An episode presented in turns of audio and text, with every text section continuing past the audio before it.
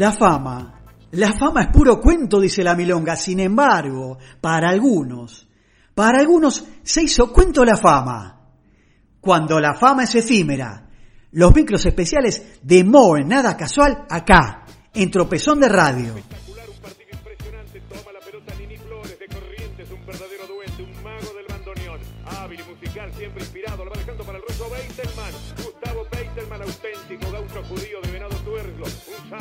Quizás el músico argentino más importante residente en Europa. Va dejando la pelota para Lee Cruz. Va tocando la pelota por el costado para Cristóbal Müller. Cristóbal Müller se acerca al área. Philip Cohen toca para Eduardo Macaró. Está frente al arquero, va a tirar Diogo.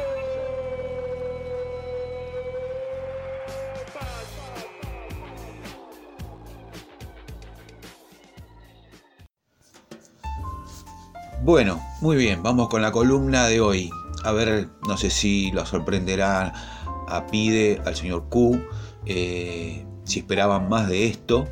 Pero hoy vamos a hacer el rescate en esto de cuando la fama es efímera de una mujer que en su momento fue una top ten. Ella saltó a la fama trabajando con Marcelo Tinelli eh, durante los que fueron sus primeros años en televisión. Su talento y belleza la llevaron a ser una de las modelos más exitosas a principios de los 90 y a trabajar en varias ficciones.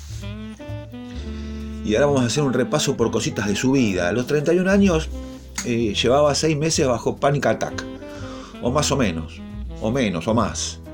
Eh, pero no era Panic Attack, el agua no llegó al río.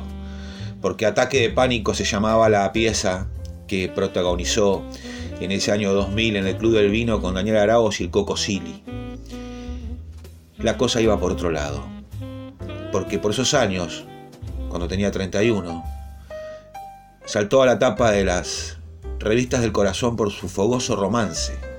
Así decía la prensa rosa, ¿no? Con sus lugares comunes. Fogoso romance con Darío Lo Pérfido. Aquel que en aquellos años integraba el grupo Sushi, miembro del gobierno, subsecretario de Cultura. El ex de María Gabriela de Pumer, rockera de profesión. Y después de ella, ex de Gisela Marciota. Cosas que quedaron en el olvido ya a esta altura, ¿no? A los 31 años dijo, quiero trabajar para chicos. Y soñó con una obra de teatro. Se imaginó siendo Gretel en el clásico de los hermanos Green, Hansel y Gretel. Todavía no sabía que iba a tener que posponer el trabajo para chicos ajenos por su propio hijo. De novia hace varios meses, en aquellos años cuando tenía 34, con el economista Javier Martínez, hijo del novelista Tomás Eloy Martínez, una tarde de manso confirmó la noticia que reconoce como la más importante de su vida. Estaba esperando un bebé.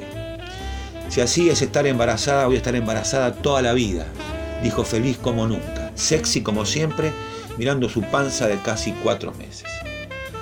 Sin embargo, después de dar a luz a su primer hijo, se alejó por completo del mundo mediático. El pequeño Simón tenía inconvenientes para concentrarse en clase, pero los médicos no le brindaban un diagnóstico preciso. Fue un arduo camino de investigaciones, cambios de colegio y angustia, hasta que finalmente le confirmaron que Simón padecía o tenía dislexia y pudo recibir tratamiento adecuado.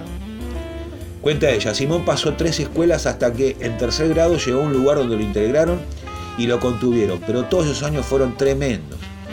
Me acuerdo de entrar y salir de reuniones con directoras que no sé cómo tenían colegio, se preguntaba. Finalmente, ella misma, dándose cuenta de que era lo que tenía su hijo, viendo un documental, dice, me empezaron a resonar cosas que a Simón le pasaban. Y puse dislexia en Google y empecé a investigar. Me contacté con el presidente de DISFAM, con psicopedagogos. Empecé a meterme y a querer ayudar. Se fue dando solo porque en realidad siempre quise ayudar, pero nunca supe cómo. Según su testimonio, esta situación le demandaba mucho tiempo y dedicación, por eso debió alejarse de la televisión. Me acuerdo de salir llorando de los colegios, tener que, preocuparme y ocuparme de un montón de cosas. Simón tenía 8 años cuando nació mi segundo hijo, Teo, que también tiene dislexia.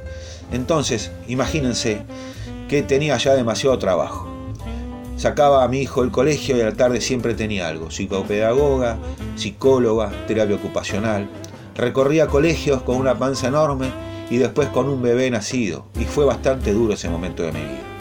Mis hijos se van a tratar con profesionales de acá mucho tiempo más. Uno es disléxico para toda la vida, pero lo vas compensando con distintos métodos de aprendizaje.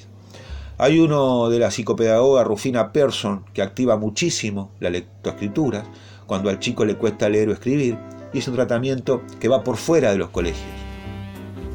Actualmente, nuestra homenajeada de hoy, nuestra recordada de hoy, es misma, ella misma es portavoz de DISFAM en la Argentina y ayuda a otras madres que pasan por situaciones similares a las que tuvo que atravesar ella. Algunas de las recomendaciones para aquellos papás que pasan por este tipo de situaciones las pueden encontrar en su Instagram, en su IG, que eh, cuando develemos el personaje lo van a encontrar rápidamente. Suele contar que la llama mamás de todos lados y siempre contesta. En este camino recibí mucho maltrato. No se imaginan las cosas que me decían de mi hijo Simón. Acá no estás hablando de si bailaste bien o mal, estás hablando de tu hijo y duele mucho. Trabajó en radio, vendió bikinis y hasta tuvo un bar en Ideas del Sur. De su paso por televisión le quedan grandes recuerdos. Marcelo Tinelli sigue siendo un amigo, desde Tinelli que me permitió tener el bar hasta toda la gente con la que trabajé me han respetado mucho y yo a ellos. De todas formas, no volvería a hacer televisión, ya está para mí. Ahora mi realización personal pasa por otro lado. No estoy para un bailando, a menos, sinceramente dice, que sea para ayudar a la asociación. Así pasó, señores, compañeros, pide Q por cuando la fama es efímera en este capítulo 8 de Tropezón de Radio, el rescate y el recuerdo de la señora Marina Bullman. Melchor, Gaspar y Baltasar, no te comas cualquiera. Pide Mo y el señor Q de Reyes no tienen nada, pero le ponen magia. Tropezón de radio, ningún conejo de la galera, con nosotros toda la verdad, sin trucos.